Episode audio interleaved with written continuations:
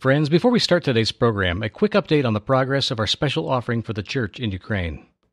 All of our partners and friends there are on the move right now to avoid the worst violence and destruction, to defend their nation, and to minister where they can, providing food and shelter to those in harm's way. We need you to stand with them today. You can do that right now. I've already forwarded $2,500 to one of the partners that you'll hear on today's program. Please contact us to let us know you're standing with us and our brothers and sisters in Ukraine and give as generously as you possibly can. The toll free number is 1 800 868 2478 or give online at compassionradio.com. I'll give you more contact info later in the broadcast. Today on Compassion Radio. Uh, totally, we have eight. Okay. Eight friends, eight guys that have been doing this since 2014 because we didn't want this come to our doorstep. Yes. And today it's here, so we have to we have to come up with a new plan of how we will protect our families and our land.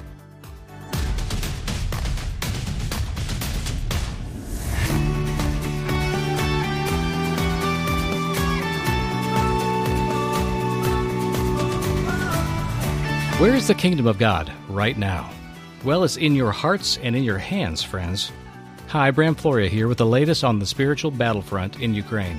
As we've highlighted over the last week, the believers in Ukraine are not shying away from their identity or responsibilities to the kingdom of God. Why? Because they know whom they have believed in, and He's never failed them yet. Are you hearing this? I really hope so. And now we'll start the program with a full segment of my first interview with a partner in Ukraine just hours after the first missiles of the Russian invasion struck. Those missiles landed just yards away from where this man was transporting needed relief supplies. Buckle your seatbelts, friends. It's going to be a bumpy ride today to the front lines of faith. Thanks for going with us. We've been trying for a couple of days here to get through and spend some time with our friend and our partner in ministry in Ukraine, Oleg Magadich. I have you on Facebook patch right now. I'm recording this conversation. Oleg, I'm very glad to hear that you're alive today and that the work that you set out to do to bring relief supplies to the eastern part of the country has been a very harrowing night for you. Can you tell me about the last 12 hours? Ooh. Well, 24 hours ago, we were buying stuff and packing mats and construction materials and you name it. We were going to go to the very front line of this war to deliver help to our friends that were under heavy shelling in the last couple of days, and one of them was injured. The whole infrastructure uh, was destroyed, so we were going to go and help them. Mm. And we left Kiev at 9 p.m and we were driving through the night. We had to be at the front line position by 9 a.m. We stopped on the way in a city called Kharkiv, which is one of the largest cities in the eastern Ukraine, which is under Ukrainian government at the moment.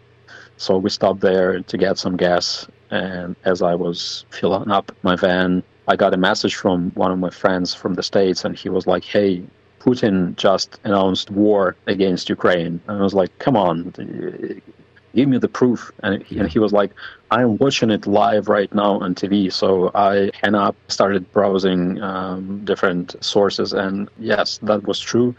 Putin declared the war, and as we were coming out of that gas station, I gathered my team and I was gonna tell them what's going on, but suddenly a few rockets landed close to the gas station, and we couldn't see them, but we could hear them they fell behind the station and we couldn't just see them, but we could hear them and then we could see the the bright sky, you know. Mm. And the heavy rocket shelling started about 5 a.m. this morning all over Ukraine.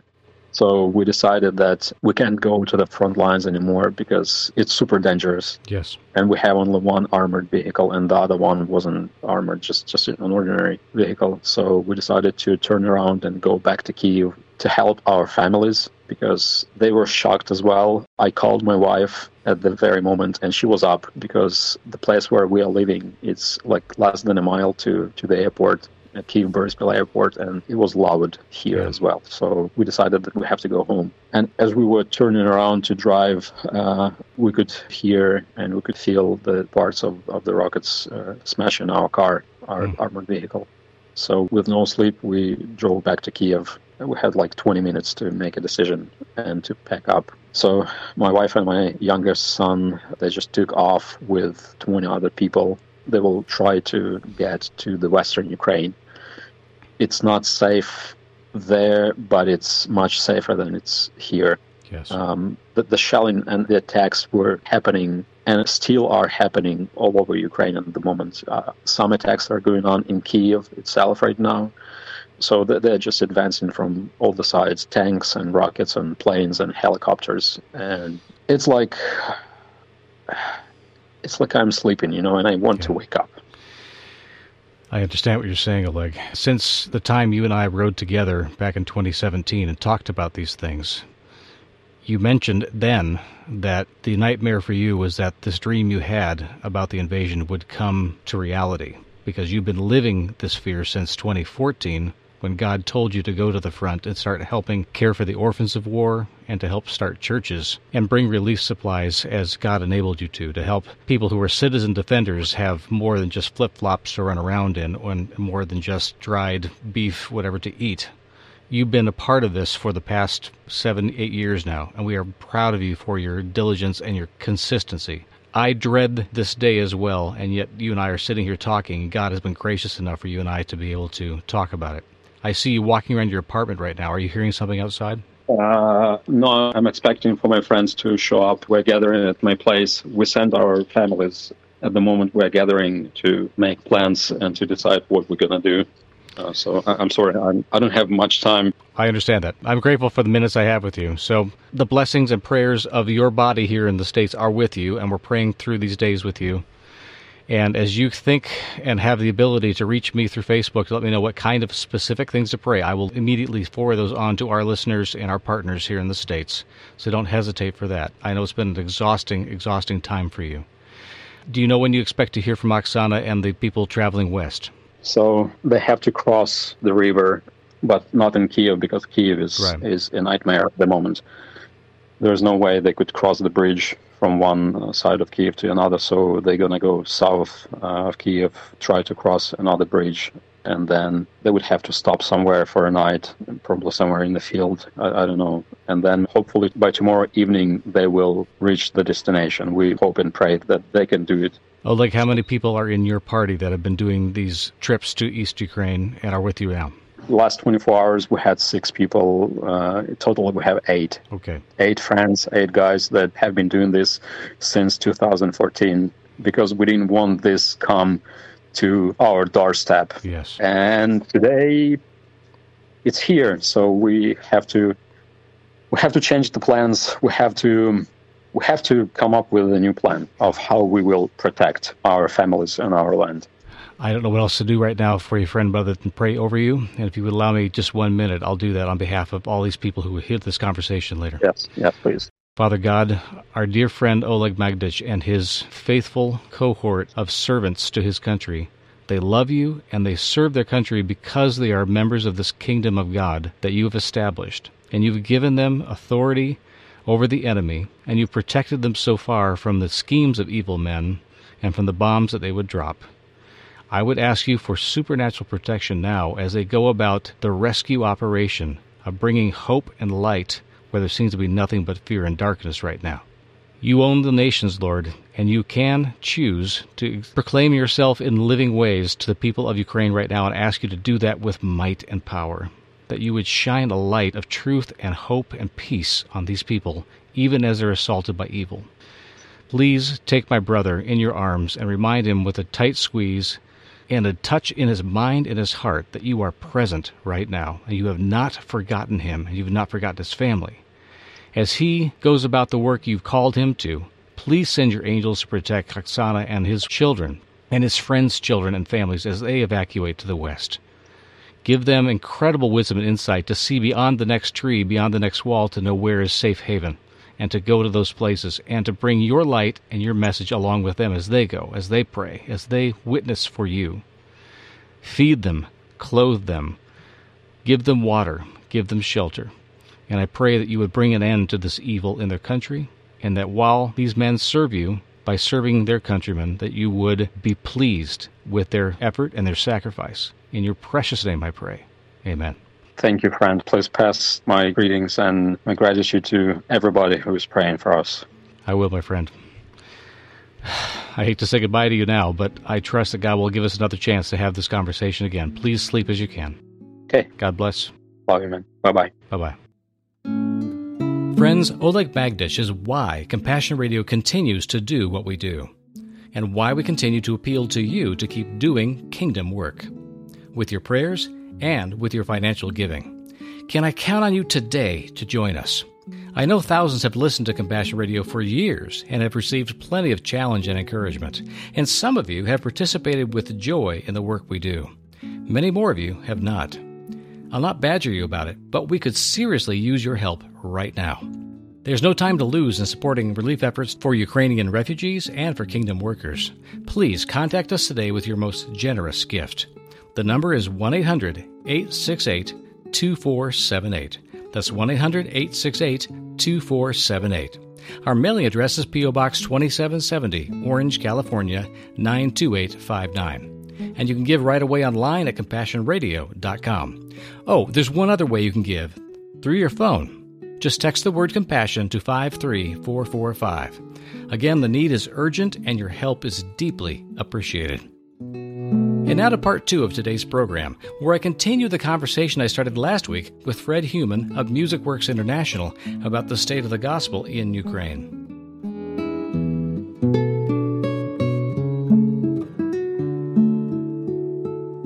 You and I have talked over the past about five or ten years about seeing God show up in the most interesting places, but all the stories seem to center around things that are becoming way too common in the world now, which is refugees. Oh gosh. God seems to keep showing up and building his church among refugees. Yeah. I hear from like Bible placement agencies that are saying the biggest market, quote unquote, we've got for Bibles now are all the underground churches that are in refugee camps in Turkey and Iran and Afghanistan and Pakistan, Central Africa, mhm. where the gospel has come to life there because the kingdom has come to life there.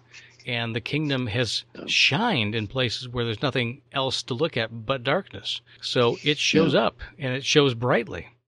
And now your people, your friends in Ukraine, are being pressed Yeah. like a wine press. They're being squeezed, and have been for years. And I shudder to think about how that ties in with historical precedent because we talk about the great outpourings of the Spirit between time of Jesus and now have often coincided with a great diaspora Yep. when some cataclysmic event happened which drove people out. Yeah. There's no question about that. And you think about what it means to be a refugee and you think of the biblical imperative. Mm-hmm. I- And when I say biblical, I don't mean New Testament, I mean Old Testament. Yeah. To Israel, who were the chosen people, and they could, and at times said, well, "We're it. Mhm. We're the chosen people. Leave us alone." But God made sure to say, "Oh, by the way, leave some stuff in the fields. Uh, take care of this. Every 50 years, this is going to change, etc." To keep them aware of the fact that it wasn't just about them. Yeah. And the fact to say they were blessed to be a blessing. That's a whole nother issue. The refugee thing is very, very, very real, and it, I shudder when I think of the number of times I've heard people who I thought I knew say things that were against that. Somehow I always get political with you, and I'm sorry. It's all right. deal. Now, I'm with Um, you in saying I am truly against refugeeism as if it's something that is acceptable or just one of those inconvenient truths we got to live with. We don't have to live with Yeah. this reality. We created it as humanity, and we've tolerated those who keep driving people out of their homes, out of their homelands, and othered them. And it is one of those diseases that's happening within the evangelical church too in the West, including America, to other people and to self justify that behavior Yeah. to say that because we have Jesus and you don't, Ooh. therefore God's judgment must be upon you and I am entitled to hate you. You don't have to look very far to find that kind of attitude around our country and the rest of the Western world. No, that's right. And of course, we know that Jesus spent his time going to the outcast of the chosen people. So if we were to talk about where Jesus would show up now, if the church was his chosen, where would he be spending time? Not there. He'd be spending time in all the refugee resettlement centers. He'd be spending his time exactly. traveling around and and giving life and light and affirmation to people that they're loved by his father when no one else would go to them. That's just the way he is. Not the way he was then, but the way he is now. No, exactly. And there's, you're going to laugh because it reminds me of a song we did years ago with my team that John Fischer wrote called Johnny's Cafe. Oh, yeah. Remember that one. You remember that one? Where would Jesus be? If Jesus were here, I think we'd find him today down at Johnny's Cafe. Yeah. That's the bar nearby where the people you don't like or don't know, that's where Jesus would be. I think that's absolutely true. And I think, for example, even Ukraine, they were the ones who invited the Crimean Tatars back to Crimea. Yes. That's an important story. Fill us out on that, would you? I'm sure they'll correct me if I get some of the details wrong, but the general thing was they were driven out by the USSR. Soviet Union drove them out, sent them to Siberia, and this was a mostly Muslim people. Yes. So when Ukraine got their sovereignty, and they are a sovereign nation, Yes. when they got their sovereignty, one of the first things they did Was invite was invite back. the Tatars back. Yeah. That certainly isn't in the Western news or history that we read, but Ukraine made themselves a, a place of homeland, of repatriation, of rehoming the people who had been driven out. Of refuge, a place of refuge. And that's inherent in the word in English. They made that a priority. And so what happens when Putin's situation changes? The first thing you do is drive them out and take it over. Yeah. And of course, the Crimea was that part of Ukraine, the very southeast of the country. Yeah. A big peninsula with a very narrow isthmus, so it's kind of like an island that's barely connected to the mainland. Yep, yep. But this giant island out there had been traditionally and for millennia had been Tatar territory. And Yep. now. Ukraine had the temerity to say to the world, you can come home now because you're one of us. Yep. And they didn't shy away from that. These were Christian people that were saying that at the time and are still saying. Oh yeah, it. and in fact, I mean, I remember stories from Maidan, so that's 2014, or the Revolution of Dignity, as they refer to it now, Mhm. when the Christians were being, you know, hauled off. Some Muslim congregation said, "You can use our building." Hmm. Hello, Yeah. pardon me. What did you just say? There's such an untold story here that, fortunately, some of the stuff is coming out, little bits and pieces and correct history. But I love the response I heard from President Zelensky of Ukraine. And he basically, in response to what had just happened, he said, You know, we don't have the time for a long history lecture right now Mhm. because there needed to be one. That same attitude is not uniquely Ukrainian, but that is the Ukrainian attitude. It's like, we'll deal with this. This is what we need to do right now. And this is the kind of people we are, Yeah, it really, really is. And you know what? It is the most diverse nation in Europe as well, for sure. Not just linguistically, but ethnically. Other people would say, well, a nation can only be one ethnic group. Hello. I think Ukraine is as much of a melting pot or a stew, as the Australians talk about them, than any other country in the world. So Yeah. the U.S., Australia, other countries that were kind of all made, formed by refugees or people, explorers and different cultures coming together. It's an incredible mixture in Ukraine. It is not even monolithically Slav. Yeah. You know, so the thing I learned the most, because I got to sit across the table from the head of the Baptist Union of Ukraine. There's 2,000 churches, the largest, and it depends on the week, but generally the largest Baptist Union in Europe, Mhm. larger than Britain. Yeah. And he's talking about what they're going to do. I sent him, thanks for praying. This is what we got planned for May.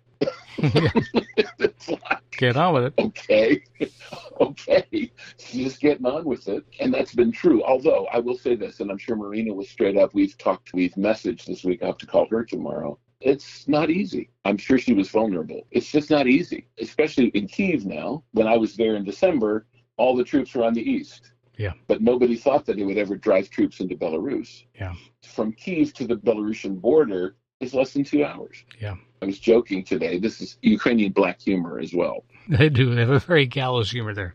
Oh gosh, I said the only good thing is the fact that they get from the Belarusian border to Kiev, they have to go through Chernobyl. Yeah. So, You'll see them glowing as they come. well, yes, that's how you'll find them. Yeah. I mean, that's the kind of humor they have. They didn't say that; I said that. But ten years of working with them kind of rubs off. It does. Um, I think the students were doing pretty well. I mean, all they've known their life has been this. These are 20 year olds, and most of them mature beyond their years, but the country is only 30 years old. right. So all they've known is this free Ukraine. Yeah. Anybody under the age of 50 pretty much does not remember having to live under the thumb of a foreign dictator. Right. Nor do they remember Soviet persecution. hmm I call them the first fruits of the new Ukraine. Yeah. They've gone, well, yes, we can do that. Yes, we want to be linked to the rest of the world. Yes, we're about this. You know how big in Europe Eurovision Song Contest is. Yes. yeah, for whatever reason, and that's it's definitely an acquired taste. Apparently, it's coming to America soon. oh yes, I know. I heard about that. I'm very sad. The thing was, Ukraine won it three years ago. Yes, it did. And you know who won? We watched her in concert. A Tatar from Crimea. A Muslim Tatar from Crimea. The song was about what happened when Stalin sent the Tatars away from Crimea. Yeah. It wasn't billboarded as that, but it told that story. And those who were paying attention to the competition did dig in a bit to understand why there was passion there. And the Russians tried to get it out of there. The yes, Russians tried to say, no, you can't do that. They looked at it and said, no, it's not political. It's talking about this. But that was the backstory. Right. Forgive me for wandering, but it's really hard to talk about something you're so close to. Yeah. And it's not the kind of thing that's far from you. I'll tell you, it's very odd to be watching a clip from ABC News today, and this guy's interviewing people in Lviv, mm-hmm. where lots of people have moved because it's on the far west, on the Polish border. And the guy is interviewing the shopkeeper of a souvenir shop I've bought things in. Or tonight on uh, CNN report, the guy was standing in front of St. Michael's Golden Dome Cathedral mm-hmm. and the opposite end of that mall from St. Sophia's. And I'm going, well, I know where that is. That's right. Right there a couple of months ago. I was surprised at the the peace. I mean, yes, the kids are scared. This is the second time in their lifetime this has happened. Yeah. But they've got the example of, you know, well, yes, that's real. God's real. Got my grandparents, got my babushka through this, got my folks through this. The word that comes to mind for me, Fred, after having talked with Oles and Marina, was that there was a quietude. I don't even know if I could call it peace yet, because there's not a sense no. of a long lasting absence of conflict, but there was a sense of simmer down now. Not just that we've been through this before, but right now, God is saying, be still. And that is God's people saying that. It's not just a political statement coming from the head of state saying, just simmer down. There's a sense of we have not just a moral right here, but we have moral authority to take captive those things which would destroy us, which right now is fear. Yeah. And exactly. they have they've been very courageous in that. Let me take a real big risk here on something and you can kind of flesh it out as you see fit because you know the people better than I do. When the president of Russia goes out of his way to make a long spinning verbose case for the non existence of a people called Ukrainians and the non existence of a country called Ukraine. And makes that one of those, why do we even need to have a reason to take it over? Because it doesn't exist. It's not even there. It's a fiction of everyone's imagination. Therefore, we should be able to do whatever we want with it. When we look at that from the outside, we say, what an idiotic statement to make from any person of stature, of authority, to say that some other country does not exist. And yet it's a fiction that absolutely drives his agenda. Mm-hmm. I thought about that for a while, saying it looks stupid on the face of it because I'm not in the middle of that. I'm not a Russian in Russia worried about this notion of a Western imperial onslaught coming at me, which I've been told nonstop for years. Yeah. And yet in the West, we have the same spirit speaking to us about peoples and places and countries that those who live there say, This is my home, and yet we have little regard or none for the place they came from. And therefore, we feel like we have no moral obligation to rise to the level of compassion that's required to help them in their hour of need. I think about countries that are being wiped off the map because of all the disasters that keep spilling out of the war on terror from 2000 on yeah. because of the explosion that happened worldwide, morally, spiritually, militarily, that have disrupted two generations now. And yet, we in America feel like we are justified in saying, well, it doesn't matter because they don't really exist. I'm sensing, and this is just my opinion, that that same spirit that is in Putin describing what he is entitled to do is haunting us too. You can address that the way you want to, but I'm just sensing that something is a reality that's not a comfortable or easy thing to, to face, but I'm sensing it's real. I think that's a fair statement. I'll comment about Putin's version of it. I think it's like, well, we're the only thing that exists on the planet. Mm. And guess what? It's not just about us.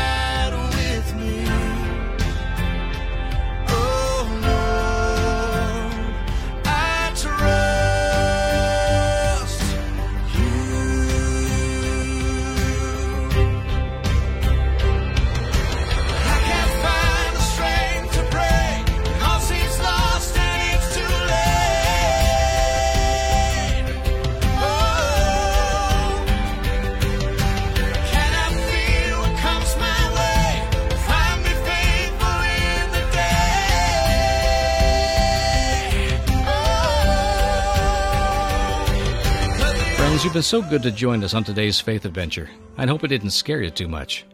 Seriously now, if the words of these dear friends, active right now on the front lines of faith and the world's biggest war, have not moved you to action, I don't know what will. Now's our opportunity to make a major difference in this conflict, both spiritually and physically. Will you stand together with us right now? Call 1 800 868 2478 to make your gift today. Give online at CompassionRadio.com or through your phone by texting the word compassion to 53445. You can also write us Compassion Radio, P.O. Box 2770, Orange, California 92859. Please join us tomorrow as this story continues and be praying right now for your Christian family in Ukraine. We'll see you then.